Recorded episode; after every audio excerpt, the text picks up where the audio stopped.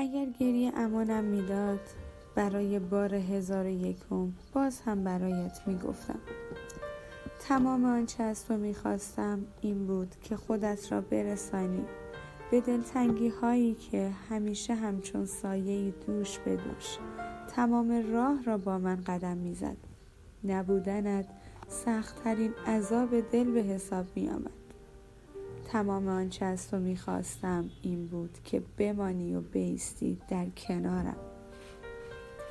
خواستم برایت بگویم از دوست داشتنی که در تمام رگ و استخونهایم نفوذ کرده بود و من گیج بودن و نبودنت.